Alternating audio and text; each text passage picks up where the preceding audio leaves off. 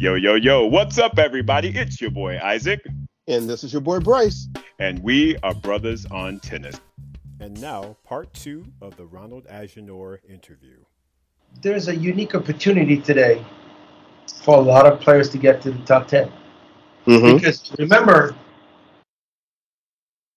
for the last 20 years, three players won a combined 60, what, 62 or 63 Grand Slam? How is that possible? mm-hmm. right. Exactly. And, and they have three different style of play. They don't play the same game at all. They have different, right. they, have, they have developed different skills, which is confirming what I just said earlier. There's more than one way to play the game. Mm-hmm. Can you learn? Can you serve like McEnroe? Can you hit a, a backhand like Jimmy Connors? No. These are special right. shots. These are these are these are talents. These are special shots.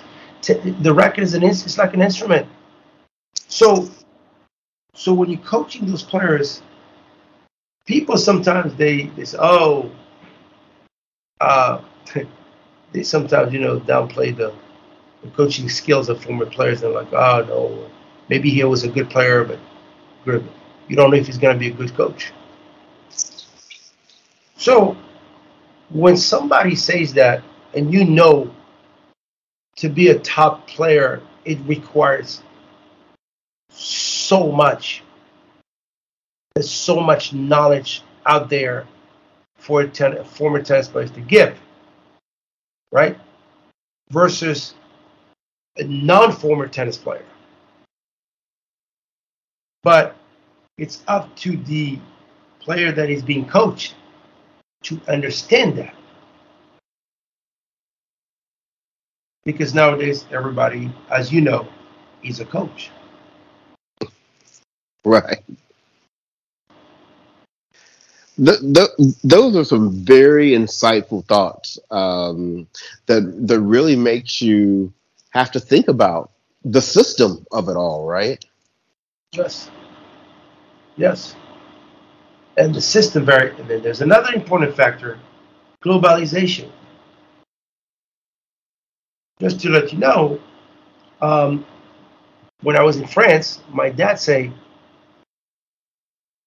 "You all need to go to Harry Hopman's in uh, hmm. in Saddlebrook." My brother was like, "Okay, Dad, why why do we need to go there?" And then, so my dad, for some reason, thought it was a good thing. Harry Hopman was the the coach that would give you an extra edge. And guess what?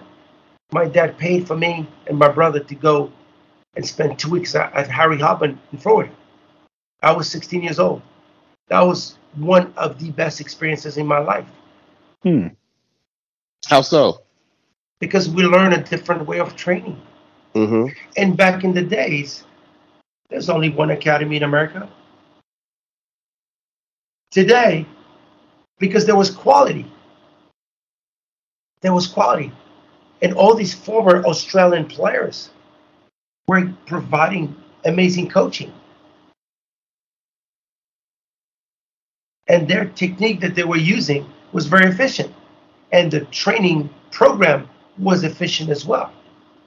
And I benefited greatly from those two weeks of training at, at, that, at that academy back then. Now, this is like McDonald's. There's an academy at every freaking corner.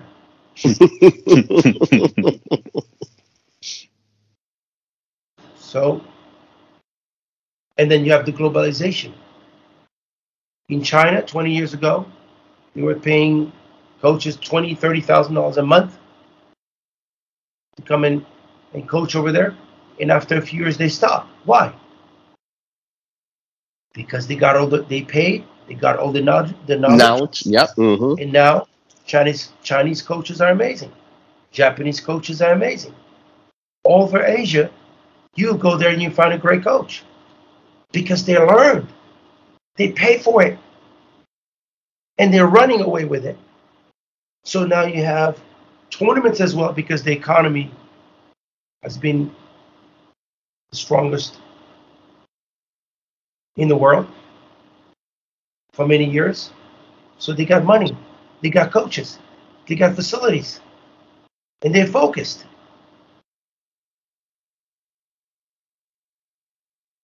Do, do, you see what's that? So so mm-hmm. so so you're and then Europeans, same thing. They've developed academies, players and players and players and players and players and players.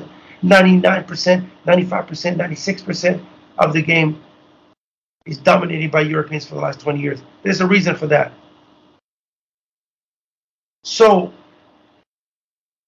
in America has been behind for the last 20 years, except for the Williams sisters. Right. And we know what a different path they took. yeah, exactly. Yep. yeah, but there was no, if things have done, have, have been done the right way, you would have, you should have never been, America should have never been short of American players winning Grand Slams. I, I, I don't because all of a sudden, because all of a sudden, they don't know how to play tennis anymore. They don't know how to train. They lost their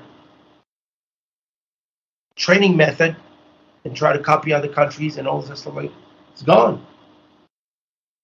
It's gone because it's, it's also a cultural thing. It's a cultural thing also. Right.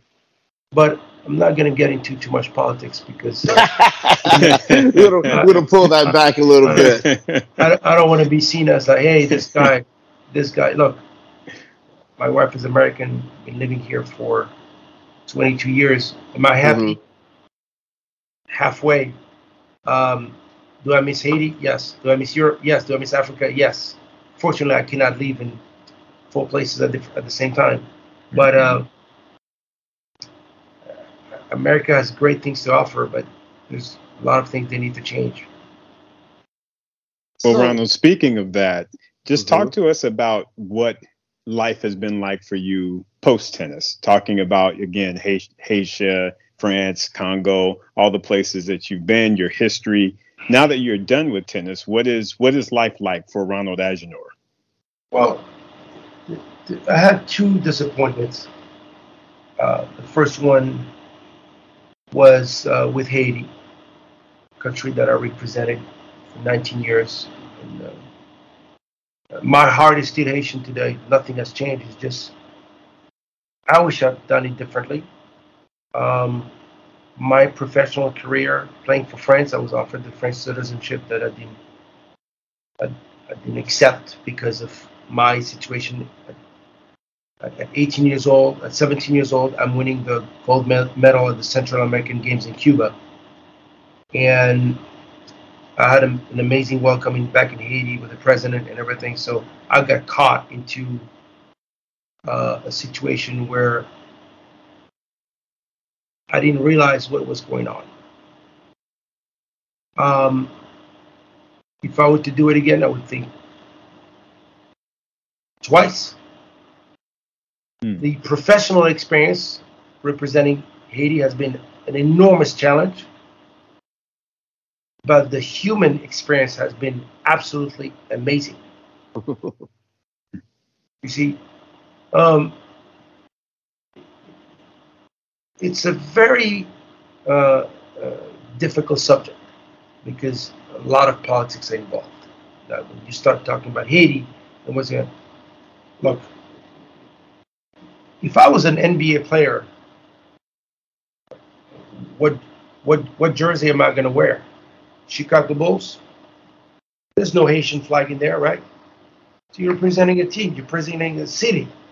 You're not representing your country. When you play tennis, you have a flag. You're representing a country, an ideology, a way of living, a culture, a language. So I remember um,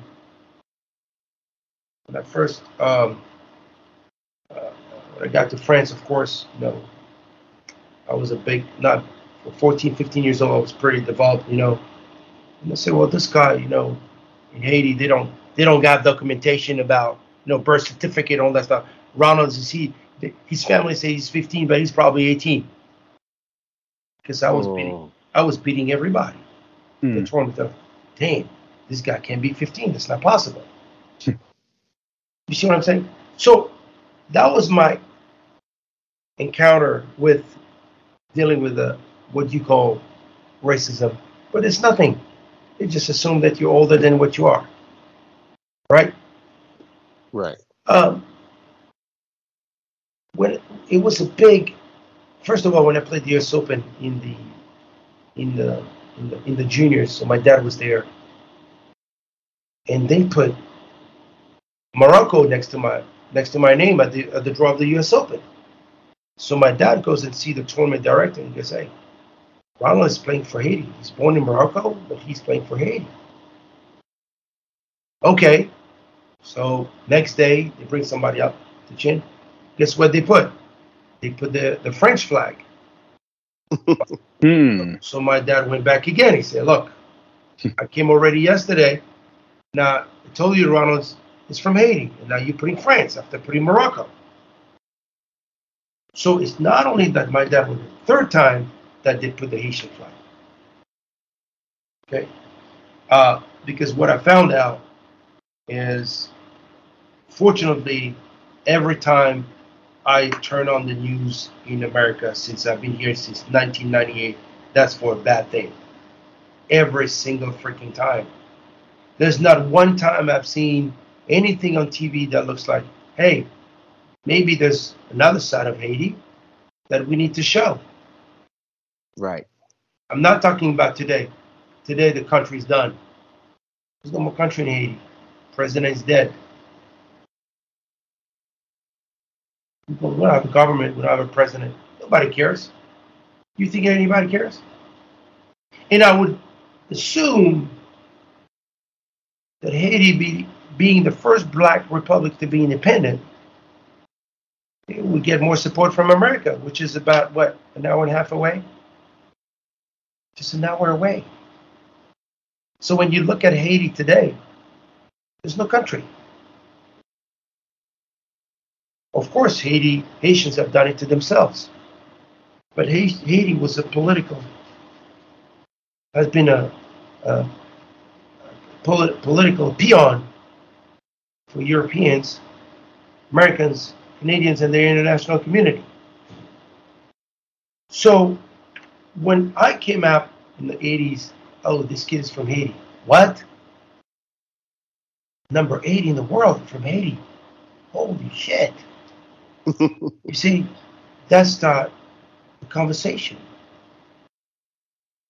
And then next thing you know, I'm beating Andre Agassi, and I'm beating all the best American players: Paul Annacone, Brad Gilbert, Todd Martin, Jimmy Connors, Andre Agassi four times, and I name it. So I have beaten most of the American players of my generation. I was actually going to make a comment about that, about your history. You you really liked playing American players, apparently. Well, I'll, I'll give you an example because don't forget, I grew up in Africa, lived in France, and my knowledge of the world was extensive. hmm Um, at 14 years old, when I got to France, you know, when, when you turn on the TV channels in France back then, there was a lot of documentaries, a lot about the history of the world. So I knew a lot. At 14 years old, I knew who the Mossad was, the Israeli Secret Services. I knew everything about it. At 14 years old,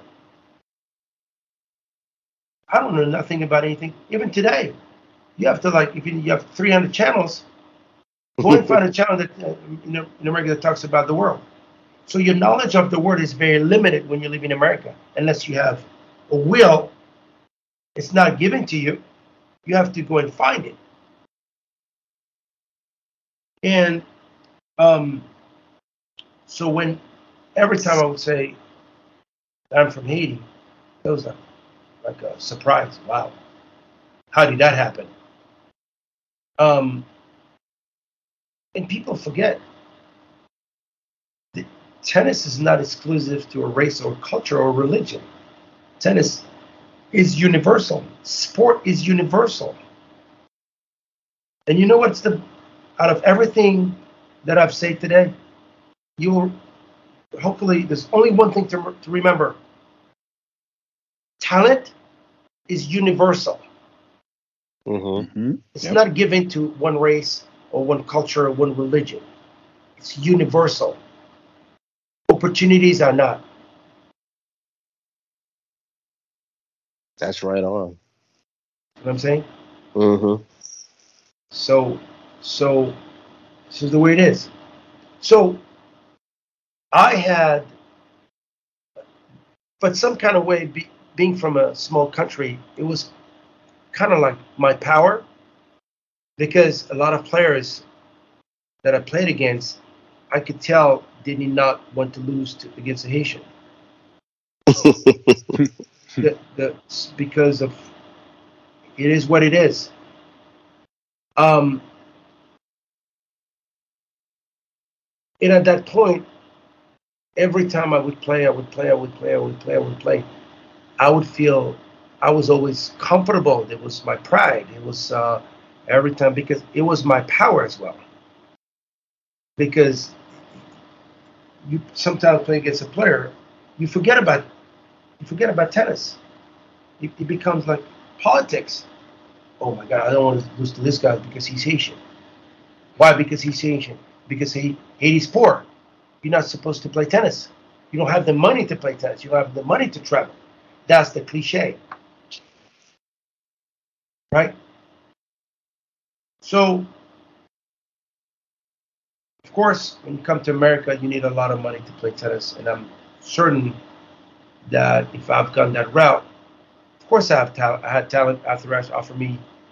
I would have probably got a lot of sponsors if I, you know, stayed in America and stuff like that. But I chose to stay in France, and I made my way up. But it was not easy. What was easy was access to tournaments. Mm. And, and I'm fortunate that my brother was my coach, but I was offered to train at the French Federation, which I did for a few months. But I knew I needed to be on my own to succeed, at least hmm to where I got.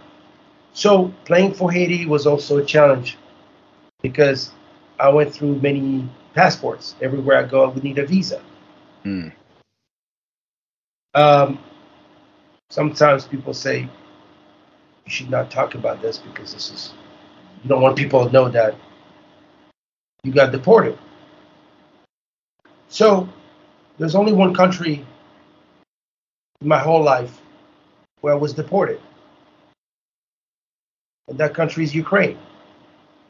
Oh, Interesting. Isn't that crazy? So Yeah. here's the here's the story. Uh, like I said, with a Haitian passport, I needed a visa to go almost everywhere, everywhere, even in Europe, because you don't have you didn't have the European Union back then, right? So I'm taking a flight with Air France, going to the pilots, the crew. These were people that I knew. They were my friends. So I'm sitting here in the cockpit, landing at Kiev Airport, playing a it was a challenger tournament, challenger event. Then I get there. I was told that I would be able to get my visa upon arrival. So I get to the customs, gave my passport, and um, the immigration said, "Where's your visa?" I said, uh, "Well," they told me with a big smile. I said, "Well, they told me I could get my visa." And I said, "Well, what are you doing here?" Remember, there's no internet back then. That was 1995. Okay. And I say, well, I'm playing a tennis tournament. I'm a professional player, so they there's no way they can go on Google and say who is this guy. So I said, okay, um, you have uh, where you going, hotel and stuff like that. So I give them like the the detail sheet of the tournament, the hotel, everything is in there. So, and next thing I know, I said, well, we need to call the tournament director to verify. We're calling the tournament director, he does not respond. I "Sure." They were already making signs with the I don't know what there was going on. I said, "Can you please try again?" We try again. Tournament director doesn't respond to the phone call. The next thing I know, four Ukrainian soldiers are around me and say, uh, let's go and get your luggage. So me, I thought like, oh, it's cool, everything is okay. They have a different way to maybe I have to go in the radar room, something. So I get my luggage, and four other police police guy coming around me, and they talking all this thing. I don't understand anything, and they say you're going back to Paris because my flight was with Air France Paris. I'm like, wait a minute, what did you just say? Yeah, you're going back to Paris. Whoa. Wow. So I was escorted four Ukrainian soldiers back on that Air France flight. It didn't last more than one hour. My friends and the pilot, they goes, Ronald, what did you do? I say, nothing. I don't have a visa. I can't, I can't, I can't, I can't, I have to leave. They put me back on the same flight.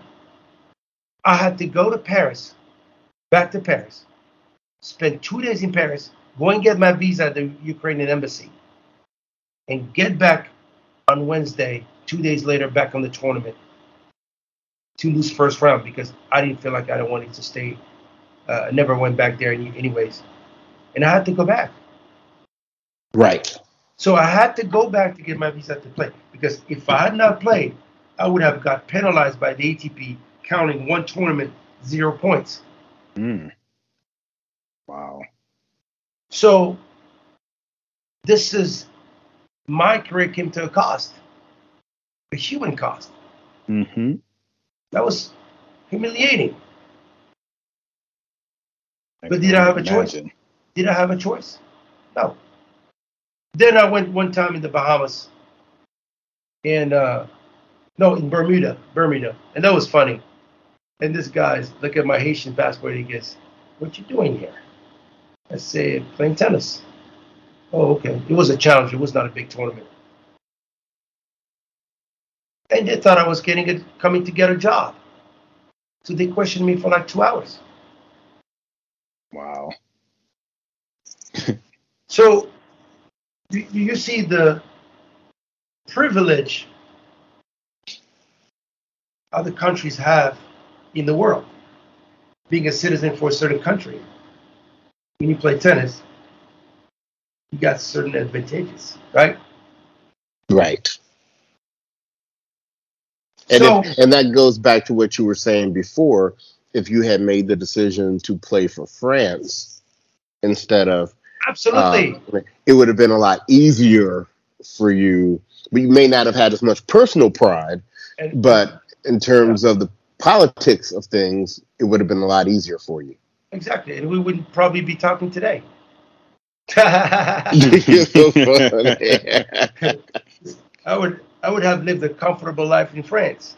However, um, this whole thing with um, people don't have a freaking clue about politics in tennis. It's very complicated. It's not like when you're an athlete playing for for NBA or football. This is a whole different. You circle the world, and I'm gonna tell you this. I think September 11 has affected American tennis. You know what? Why? What other sport that you travel the world from a country to, to another every oh. single week? Mm-hmm. So Americans became targets. Right? And I remember Sampras after he won the US Open, he said he's not traveling anymore. After 911, everybody was scared. But that's just my opinion. Wow. That's just my opinion. Well, like even you said, me, because even me, I was scared to travel. So imagine the American players going out to play in Europe, where they're threatening to they're threatening to kidnap you. I remember actually that was a funny story. Andre Agassi. Uh, I was in Belgium playing a tournament, and he canceled the trip. Everybody was waiting. He was the star of the tournament. He canceled. I think he said uh, he's he sent a a note saying that uh, Belgium was uh, too close to Iraq. That was back then in Iraq. That was way before him, and he's not going to show up because it's too close to Iraq. How did that happen? So you see, and that was not even that was way before September 11th. So the fear of American players going overseas was real. Mm-hmm. Because you they were kidnapping Americans all over the world. The world became a dangerous place. Right. Still today.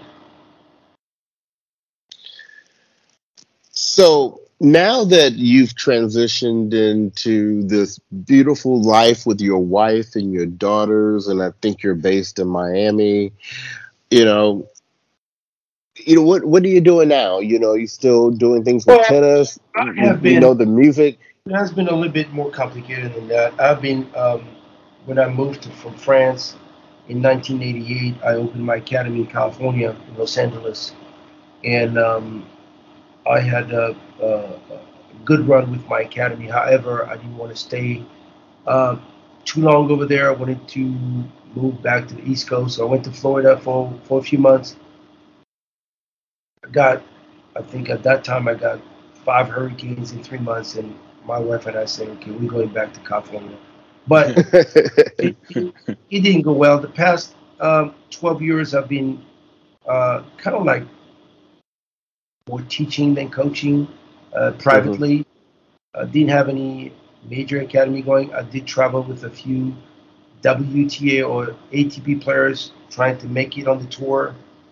Uh, but I quickly found out that that the passion was not there anymore because mm. they didn't have it. Uh, so it was more t- to have players to understand what it takes to make it in tennis has been very very challenging. And I mean, you see it on the tour today. Uh, but you see it on the tour with people that are already at the top with coaches that have already got big results. I'm talking about players that are like a thousand, five hundred, eight hundred. They trying to make it in tennis, and you try to, to help them, uh, let them know that hey, Rome was not built in one day. You need to you need to work. You need to train. You need to do this. You need. They don't get it. They don't get it. If they don't move from 500 to top 100 in like six months or five, they think uh, either you not your coaching is not accurate, or or they blame it on another problem, or they don't have enough money to do this. And so it's it has become like freaking very this coaching it has become a circus that is continuing. And like I said at the beginning, you have a situation where there are so many futures that players stay there for like five years. So you have coaches that have lured players to say, hey, we need to stay like as many years as you need because what they did is that lure players to travel in all those tournaments around the world. And they say they're professionals, but they're not making any money. And on right. top of that, they're ranked between 500 and 1,000 for the past four or five years, or five years in a row. So instead of investing in training and preparation, they go with coaches that say, wait, let's go and play 30, 30 weeks out of the year or 40 weeks and travel all year round. That's how you're going to get better. No. Now, you can do that for just one year. If you do it a second year, that means you're not good. Something is wrong. So that's that coaching part. But there's another aspect is that the game has been done in such a way that even like when you have a master series, if you're not top 16 in the world or something, you can't play. Right. Before you had a player that ranked 120 had had a chance to play a master series. Today you can't. You have reduced the draws main draw in qualifying rounds. It's bad. So some players are like top 100 they were 150. They can't make a good living out of tennis, and they can't pay for a coach full time. So there's something wrong with the tour, and nobody's doing anything because they keep this. That's why because what they have done is focus on those three players winning 60 Grand Slams, and that's it on the men's tour. Mm-hmm. There's no room for anybody else. Now two of them are gone. Djokovic probably going to end up with three or four more Grand Slams. But and when he's going to stop at the end of the day, who's next? You have a bunch of players. Anybody can grab a, a Grand Slam uh, in the future if they're doing the right thing. However, players that are below 100 in the world today, they cannot make it. They cannot make big money.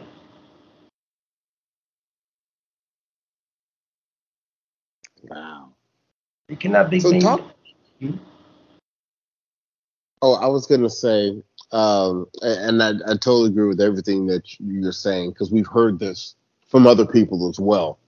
Uh, that that's the reality of the tennis circuit. You know, we've heard that basically if you're not in the top 100, mm-hmm. You're. I mean, it, it's it's tough out there for the players. They're chasing a dream that's very very expensive to cost, chase with costs, no guarantees. Because it costs a lot of money, and especially in America, go and make a full schedule in America. It's going to cost you just for the coaches expense for a good coaching expense. It's going to cost you one hundred fifty thousand dollars plus the players' expenses. Wow. Who's going to pay for that? Either your dad is rich, or you got a sponsor, or the USTA is taking care of you. But with all the money the USTA has, and have been generating, where are the players? Right. And we've I'm had not, the same I'm, question. I'm not, I'm not, talking about now. I'm talking about the last 20 years. Mm-hmm. Yep. What happened to the 20 You got, now you have, and then in terms of like diversity, you got Tiafoe that I saw this uh, this player. What's his name again? Eubanks. Yeah, mm-hmm. Chris. Uh huh. But it's uh, to me, they could be so much better. They took all this time to just be seen out there. They should have been way better a few years ago, taking too much time.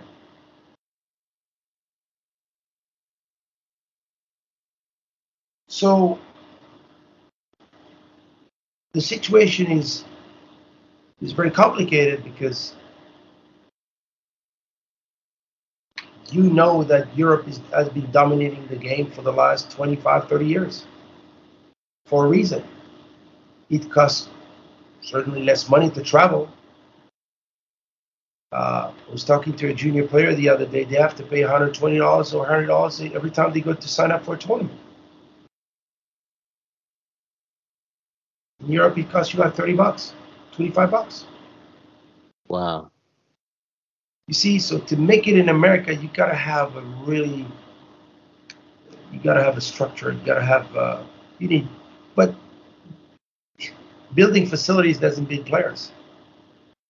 Is the quality of the coaching that you provide and the knowledge that you give that makes a difference. Of course, the but of course you need a talent. Oh, you need talent. There's a lot of talents, and some players uh, got so much money to make it. They ended up making it. But I bet you give me the same amount of money with there's way more talented players than that, than certain players. But they don't have access to that. So these future tournaments the, has been a disaster to the sport. Not only that, um, I was coaching a female player and then a male player uh, they were both between 500 and 1,000 on ITP WTA.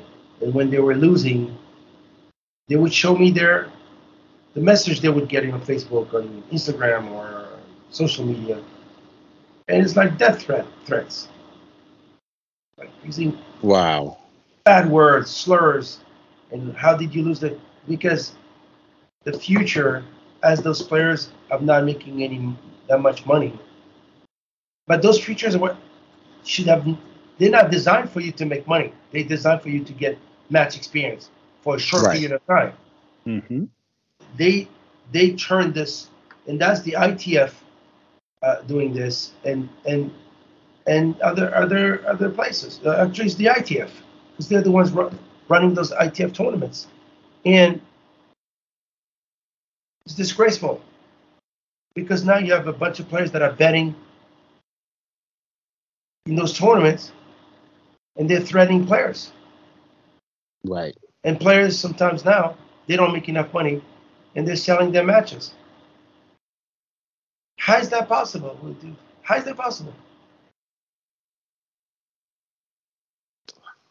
So, I don't know. So because the game is corrupted to the core.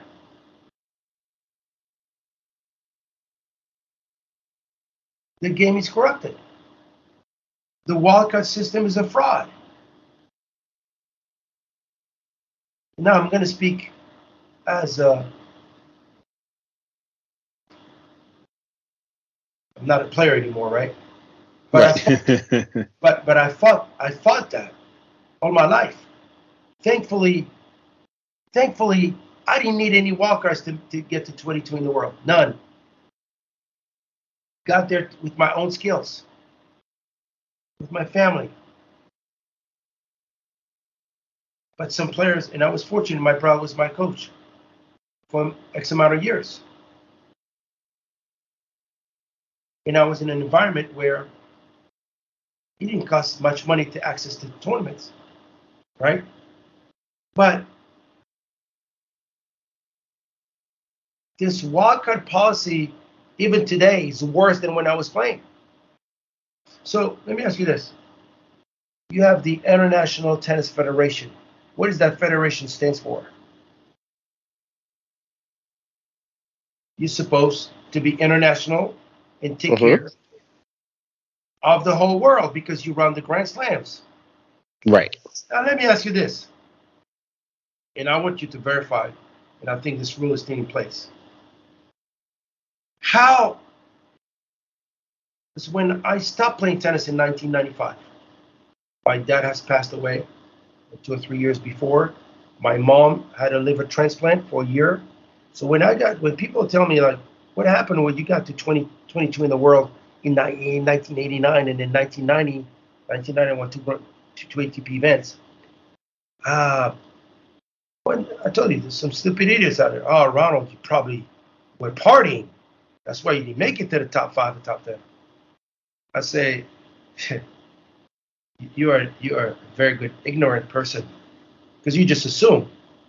People see you with your hair going all over the place. They just assume things, and I'm not going to go into details that could that could embarrass a bunch of people today. But um, you're in a situation where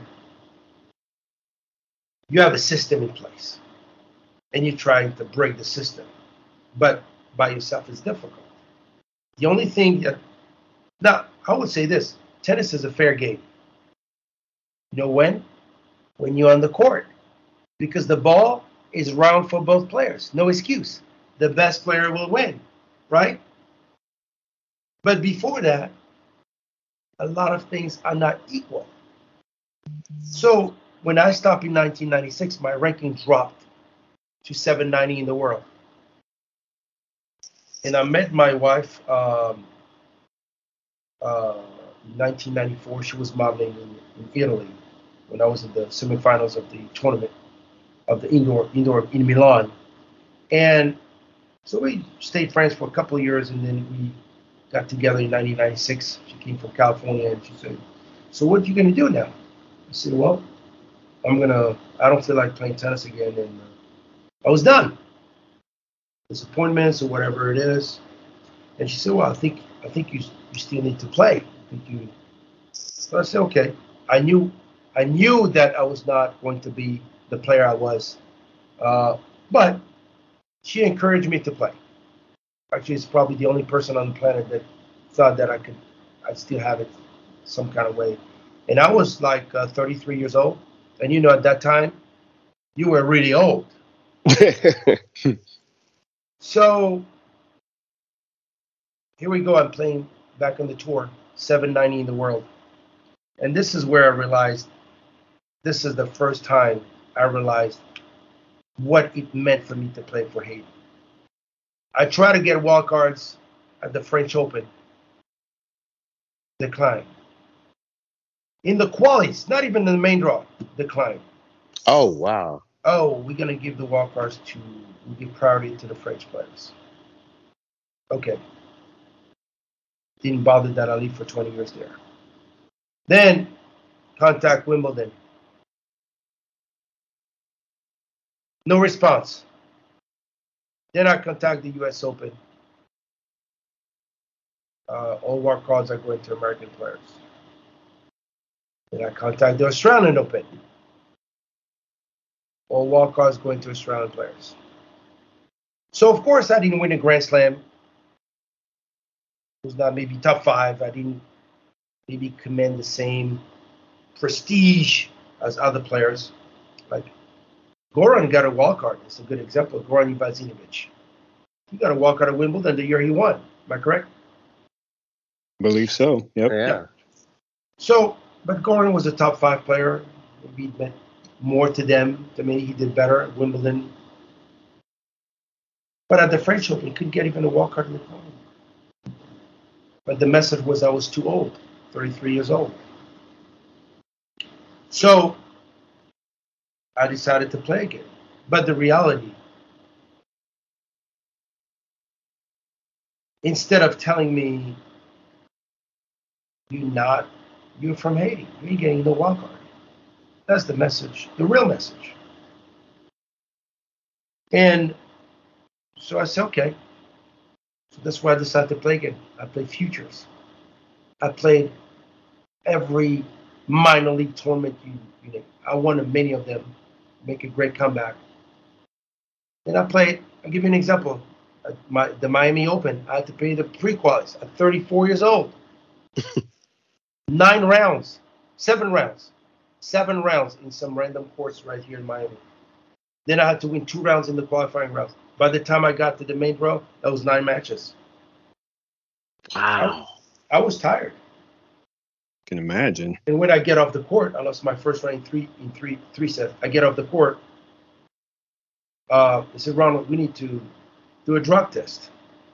I say, great. Not only I had to work my, my, my butt off to get all those all those rounds, now I have to do after a, th- a three hour match because they can believe a guy of that age at that time would be in that kind of shape.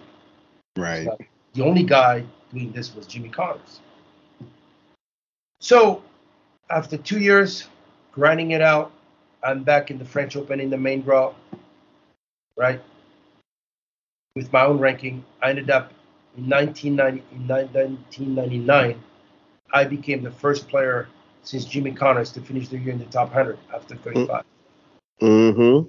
Got to the main draw of the French Open. I, I missed the cut of the U.S. Open. I lost in the last round qualies.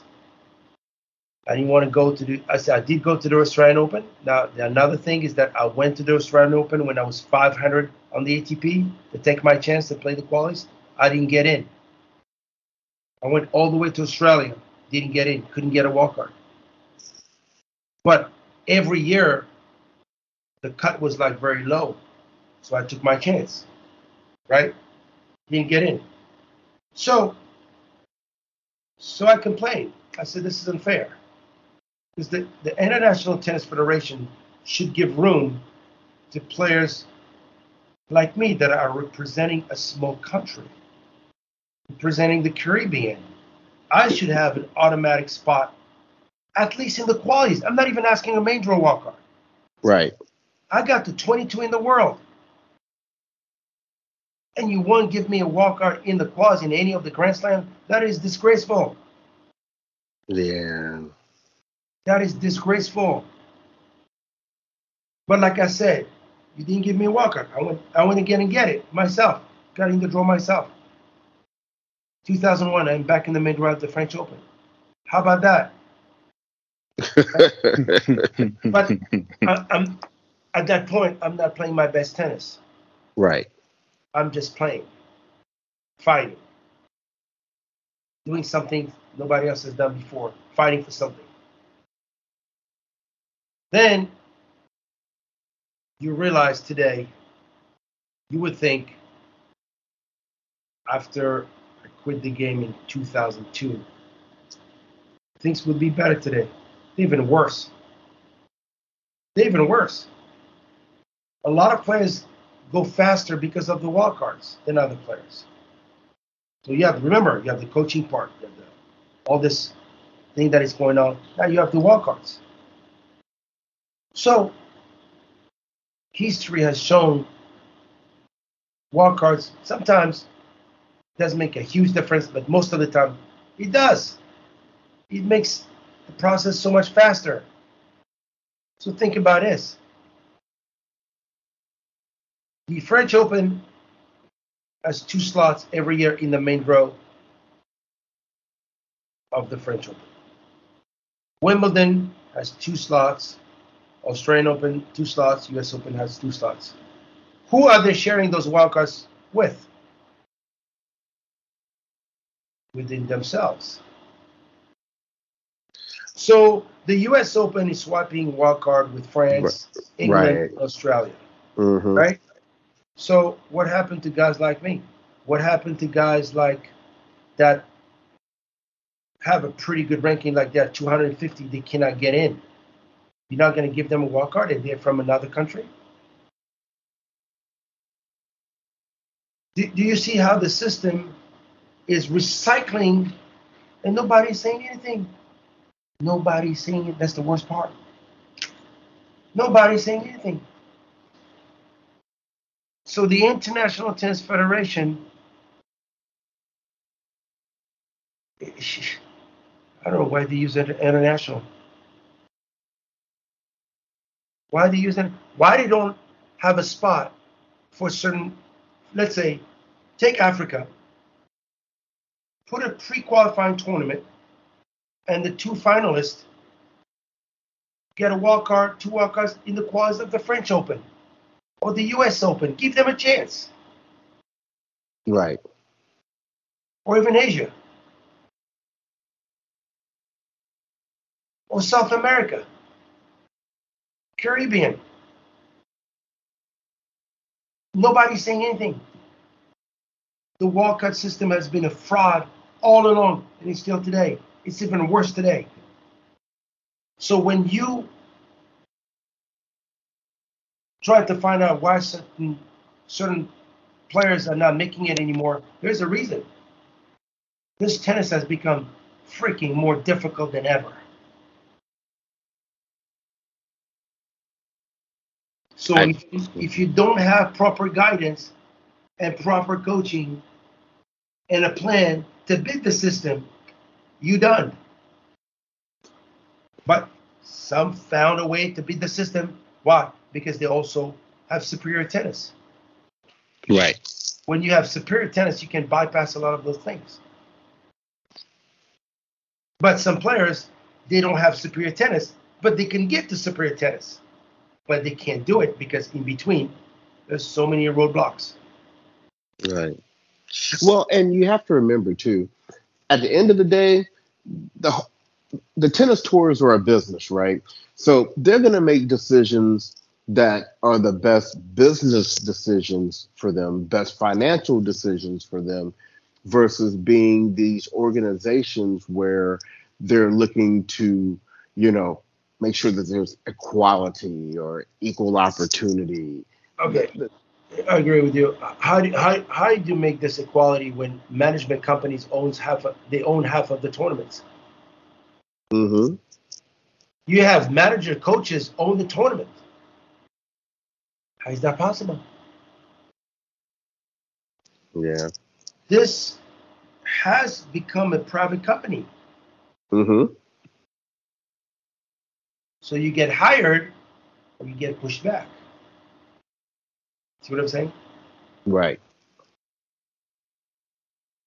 Oh, I tell you what, this has been such an insightful and deep and good conversation. I know our listeners are going to really uh, enjoy hearing a, a different perspective, you know, on you know the tennis system, we'll call it.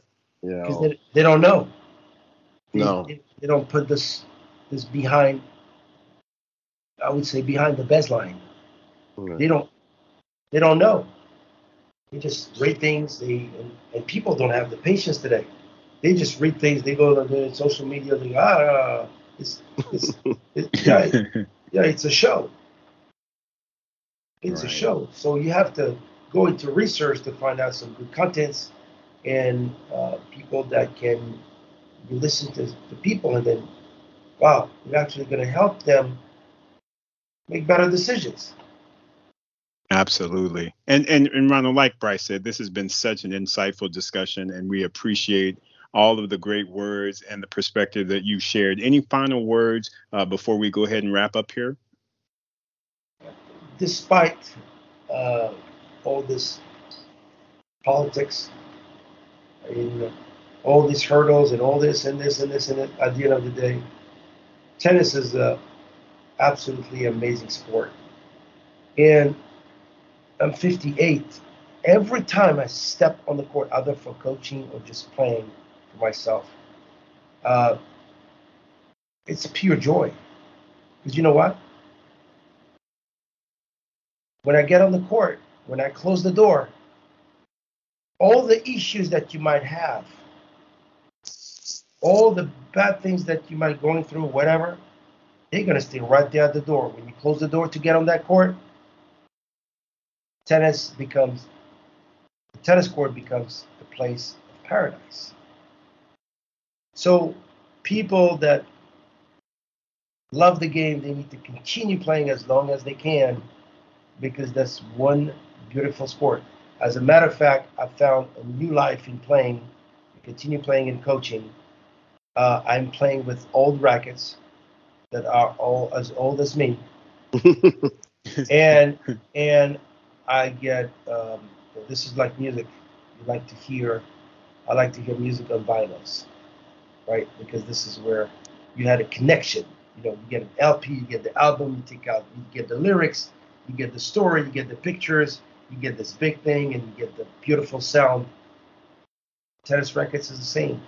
And one thing I will say, the the um, the tennis today, of course, I got some exceptional players or whatever, but uh, we need to see a little more finesse, which is very difficult when you're playing with rackets that are and strings that are so hard. They are like boards right?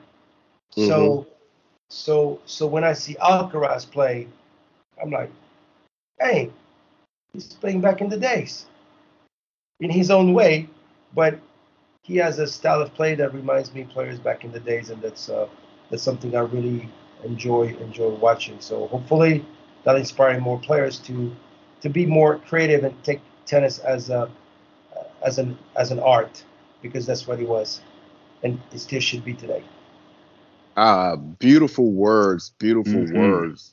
It, well, I tell you what, this has been an amazing conversation, and honestly, we can't wait to meet you in person one day. Sure. We'll have to catch you at I don't know the U.S. Open, or we're we're we're coming down to the Miami Open next year. So if you're hopefully if there, I'm still if I'm still around uh, in Florida, um, however, pe- people can still connect with me uh, uh, with music because. Um, as you know, I've been uh, playing guitar since I'm 15. I've been traveling with my guitar all over the tournaments I would play. So I missed a flight one day because I was playing guitar and forgot my, my flight was was, was uh, uh, but um, um, people can check out on my website ronaldagenor.com. They can go through a bunch of videos, pictures, and also listen to uh, to my last album. It's called called the V, but you got it's like strings of life. So I'm telling a few stories. Some a few songs are in French, a few songs are in, in, in English, and um, this is also a way for me to express myself and to stay connected. Well, we're gonna have to get you and Isaac together because sure. I don't know if you know or not, but Isaac is an incredible singer, wow. and uh, so y'all share that love of music. oh, oh, yes, uh, probably we should absolutely a, a, a, music subject. I would love to uh, connect with fellow musicians because there's uh, this is also uh, ultimate art, and it's also great to discuss music. That's right. Would love that. Yep. Well, thank you once again. And uh, family, this has been Ronald Agenor live, uncut, unfiltered for your listening yeah. pleasure. and and please send me your address. I'll I'll send I'll send you guys a CD. Oh, awesome. Perfect. So, and if you can hold on the line for just a second, we're going to close this up. Um, thanks for listening. We have more great interviews coming for you in the upcoming weeks.